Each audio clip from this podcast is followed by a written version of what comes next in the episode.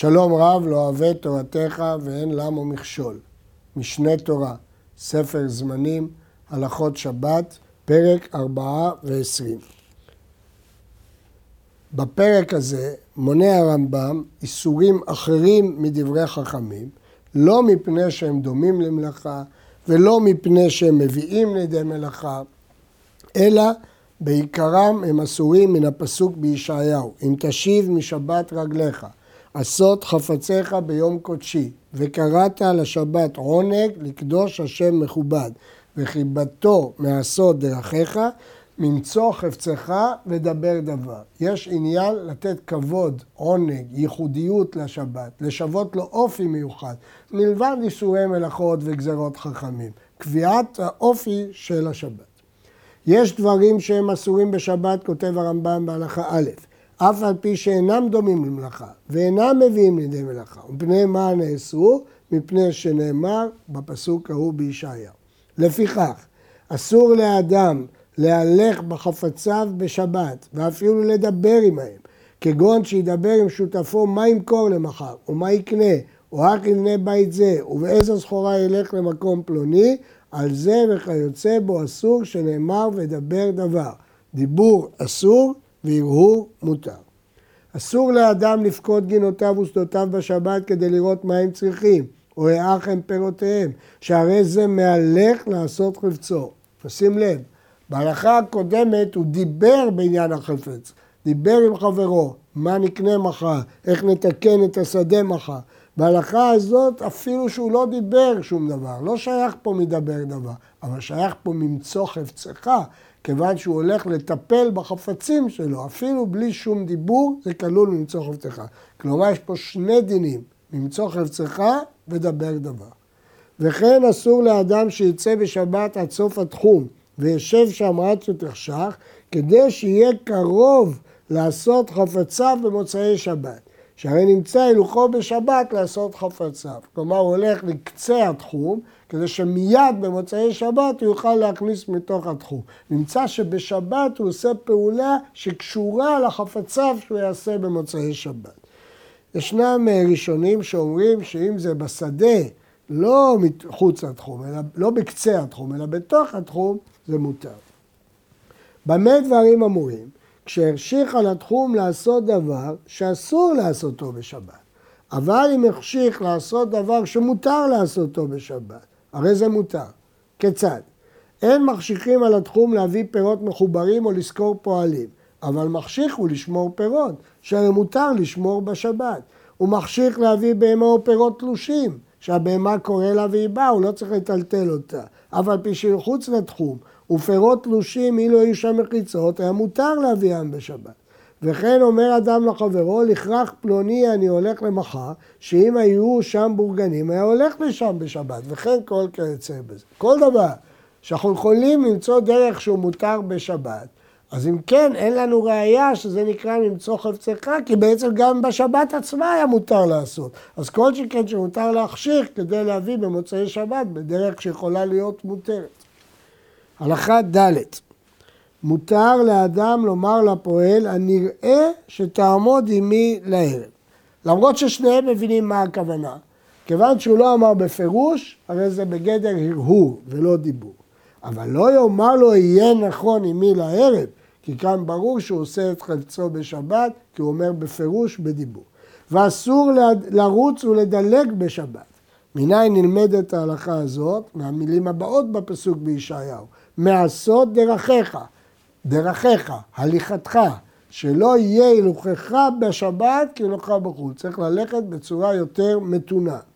ויורד אדם בור, שיח ומערה, אפילו אם מעמה, הוא מטפס ויורד ושותה, הוא מטפס ועולה, זה לא נקרא כהילוך של חול, כי הוא עושה את זה לצורך שתיית מים, אין איסור לטפס מדרגות, לרדת מדרגות, האיסור הוא לרוץ ולדלג. ואסור להרבות בשיחה בטלה בשבת, שנאמר ודבר דבר, שלא יהיה דיבורך של חול כדיבורך של שבת. לכן הרמב"ם אומר אסור להרבות בשיחה בטלה, גם זה כלול בדבר דבר. מדובר פה לא בדיבור של מקח וממכר, כמו שרש"י פירש. הרמב"ם מדבר פה על שיחה בטלה. ובאמת המקור של זה בירושלמי, שבירושלמי נאמר, מה הקדוש ברוך הוא שבת ממאמר, אף אתה שבות ממאמר, אמר בחייא ברבה, רבי שמעון בר יוחאי, כדהב וחמי לאימי, כשהיה רואה את אמו, משתי הסגים, מדברת הרבה בשבת, היה אומר לה, אמא שבתא. לא אמר לה אסור, כמו שכתוב בהלכות כיבוד אב ואם, הוא אמר לה, אמא, שבת. ואז היא הבינה מאליה שהוא אוסר. המגיד משנה מבין שדעת התוס... הרמב"ם, שכל שיחה בטלה אסור, אפילו בלי קשר למלאכות וכדומה. הרמב"ם גם הגדיר שיחה בטלה בפרק הקודם, דבר שאין בו צורך כלל. מותר לרוץ בשבת לדבר מצווה, למרות שאסרנו לרוץ בשבת, אבל לדבר מצווה מותר, כגון שירוץ לבית הכנסת או לבית המדרש. ומחשבים חשבונות של מצווה, בבית הכנסת, בצדקה, ומודדים מדידה של מצווה, כגון מקווה, לדע אם יש כשיעור, או בגד, אם מקבל טומאה, כפי שמפורש בסוף מסכת שבת. ופוסקים צדקה לעניים. ישנם אנשים רבים שבאים בשבת לבית הכנסת ורוצים לנצל את זה למגבית צדקה לעניים. לפסוק כמה כל אחד ייתן לאחר השבת. והולכים לבתי כנסיות ולבתי מדרשות ואפילו לטרטרות וטרקלין של גויים לפקח על עסקי רבים בשבת. מותר לעשות אספה אפילו בתיאטרון של גויים, עם מטרת האספה לפקח על צורכי רבים. ומשדכין על התינוקת להרס, ועל התינוק ללמדו ספר וללמדו אומנות, ומבקרים חולים ומנחלים, מנחמים אבלים. למרות שהדברים האלה נראים כדיבורים אסורים, כיוון שזה לצורך הותרו בשבת. שידוך הבנות או קביעת מורה לתינוק אפילו למלאכה, אומנות, זאת מצווה, כיוון שזה מצווה, התירו כמו שהתירו כל דיבור לצורך מצווה. גם ביקור חולים, ניחום אבלים, זאת מצווה, ולכן התירו את הדיבור. אבל דרשו קצת לשנות. הנכנס לבקר את החולה אומר שבת היא מלזעוק וגופורה קרובה לבוא, להזכיר את השבת.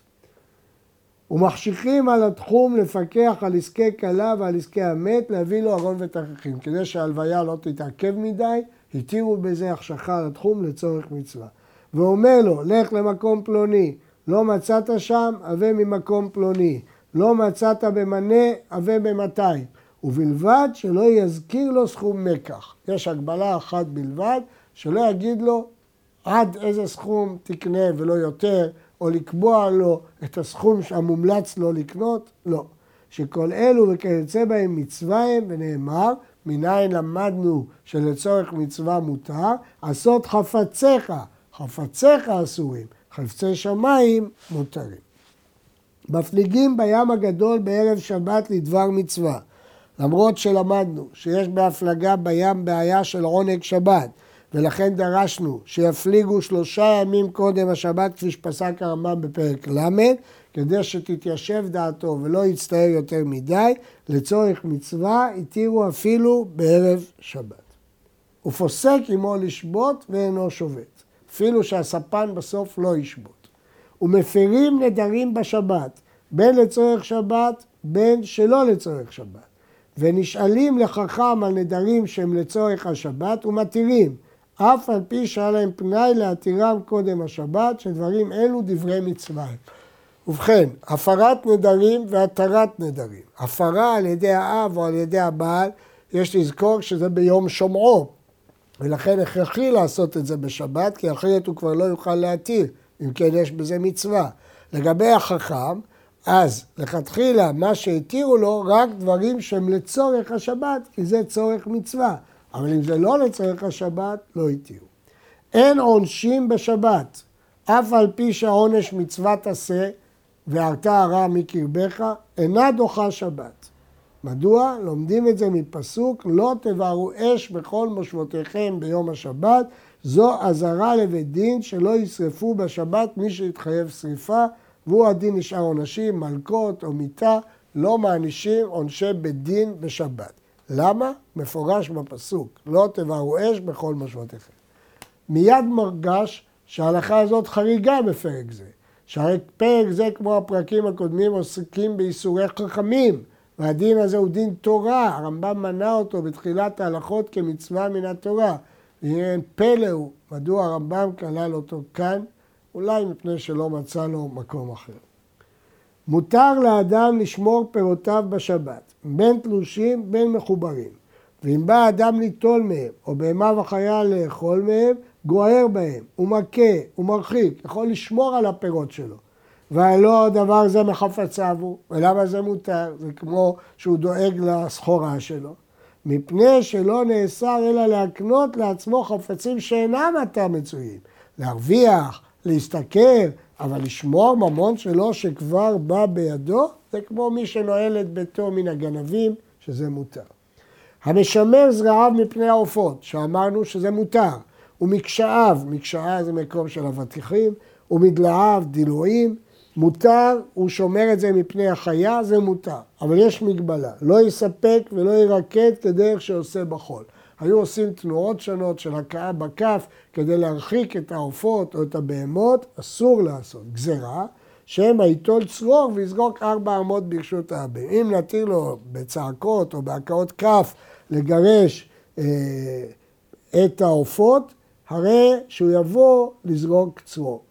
אמנם הרמב"ם לא הזכיר פה צעקה, הוא הזכיר פה לספק ולרקד. משמע שלצעוק בקול ייתכן ומותר, הדבר לא מפורש פה, לא להיתר ולא לאיסור. כל הדברים שהם אסורים משום שבות, לא גזרו עליהם בין השמשות, אלא בעצמו של יום הוא שהם אסורים, אבל בין השמשות מותרים. ישנה הלכה שלא גזרו בין השמשות משום שבות. הדבר הזה מפורש בגמרא בעירובין, רבי, כל דבר שהוא משום שבות, לא גזרו עליו בין השמשות. אבל הרמב"ם מוסיף הסתייגות, והוא שיש שם דבר מצווה או דוחק. מה שהתירו זה לדבר מצווה או לדוחק. מניין נטל הרמב"ם את ההסתייגות הזאת? הרי מהגמרא בעירובין משמע שבכלל לא גזרו שבות בין השמשות. התשובה היא מפני המשנה בבמה מדליקין, שהתירה רק דברים של מצווה בין השמשות.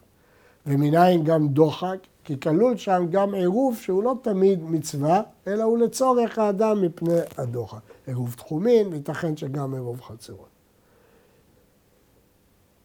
לפיכך אין מעשרין את הוודאי בין השמשות. כאן רומז הרמב"ם במקור שלו, אותה משנה שאמרנו קודם, אף על פי שאיסור הפרשת המעשר שבת משום שבות, אבל מעשרים את הדמאי. קטן שעשה בשבת דבר שהוא משום שבות, כגון שתלש מהציץ שאינו נקוב, או טיטל בכרמלית, אין בדין מצווים להפרישו. וכן אם ינחו אביו, אין ממחים בידו. משמע מהרמב"ם הזה, וכבר ציינו את זה בלימודנו, שאם זה איסור דאורייתא, לפי דעת הרמב"ם, כן צריכים להפריש אותו. לעומת זאת, אה, רבים חולקים וסוברים שאין הבדל בין איסור מדברי חכמים לבין איסור מדברי תורה, כך לכאורה מסקנת הגמרא, שאפילו בדברי תורה לא מצווים להפרישו, והמגיד משנה אומר, לא מצאתי טעם נכון לרמב"ם, שאסר בתורה והתיר רק מדי רבנן. הכסף משנה תרץ פה תירוץ. אסרו חכמים לטלטל מקצת דברים בשבת כדרך שהוא עושה בחול. הרמב"ם בסוף הפרק הזה פותח לנו פתח ללכות מוקצה. ומפני מה נגרו באיסור זה? אמרו, ומה אם הזהירו נביאים וציוו שלא יהיה הילוכך בשבת כהילוכך בחול, ולא שיחת השבת כשיחת החול, שנאמר ודבר דבר, קל וחומר שלא יהיה טלטול בשבת כטלטול בחול, כדי שלא יהיה כיום חול בעיניו, ויבוא להגביה ולתקן כלים מפינה לפינה ומבית לבית ולהצניע אבנים וכיוצא בהם. שהרי הוא בטל ויושב בביתו ויבקש דבר שיתעסק בו ונמצא שלא שבת ובטל הטעם שנאמר בתורה למען ינוח. נמצא שהרמב"ם אומר כאן טעם מקורי להלכות מוקצה, שהיות שאדם בטל הוא יבוא להתעסק עם כל מיני חפצים ולא ינוח, לכן גזרו מוקצה. טעם שני כותב הרמב"ם, ועוד, כשיבקר ויטלטל כלים שמלאכתם לאיסור, אפשר שיתעסק בהם מעט ויבוא לידי מלאכה, זה טעם שני. טעם שלישי, פני שמקצת העם אינם בעלי אומנויות, אלא בטלים כל ימיהם. ואם נתיר לו ללך, לדבר, לטלטל, השבת תהיה כחול, כי הוא לא שבת ממלאכה, כי גם בחול הוא לא עובד. לכן אסרו עליו את הטלטול, לפיכך שביתה מדברים אלו היא שביתה שווה בכל אדם. ומפני דברים אלו נגעו באיסור הטלטול ואסרו שלא יטלטל אלא כדי מה צריך להם כמו שיתבהר. אני רוצה להעיר שישנם אחרונים ויש איזה ראיות גדולות וחזקות שסוברים שדין מוקצה ודין טלטול כלים הם שני דינים שונים. גזירת כלים נגזרה בימי נחמיה ועליה מדבר פה הרמב"ם. איסור מוקצה הוא איסור יותר מאוחר. שהוא מדבר על דברים שאינם כלים. את החילוק הזה נראה בהרחבה בפרק הבא בעזרת השם.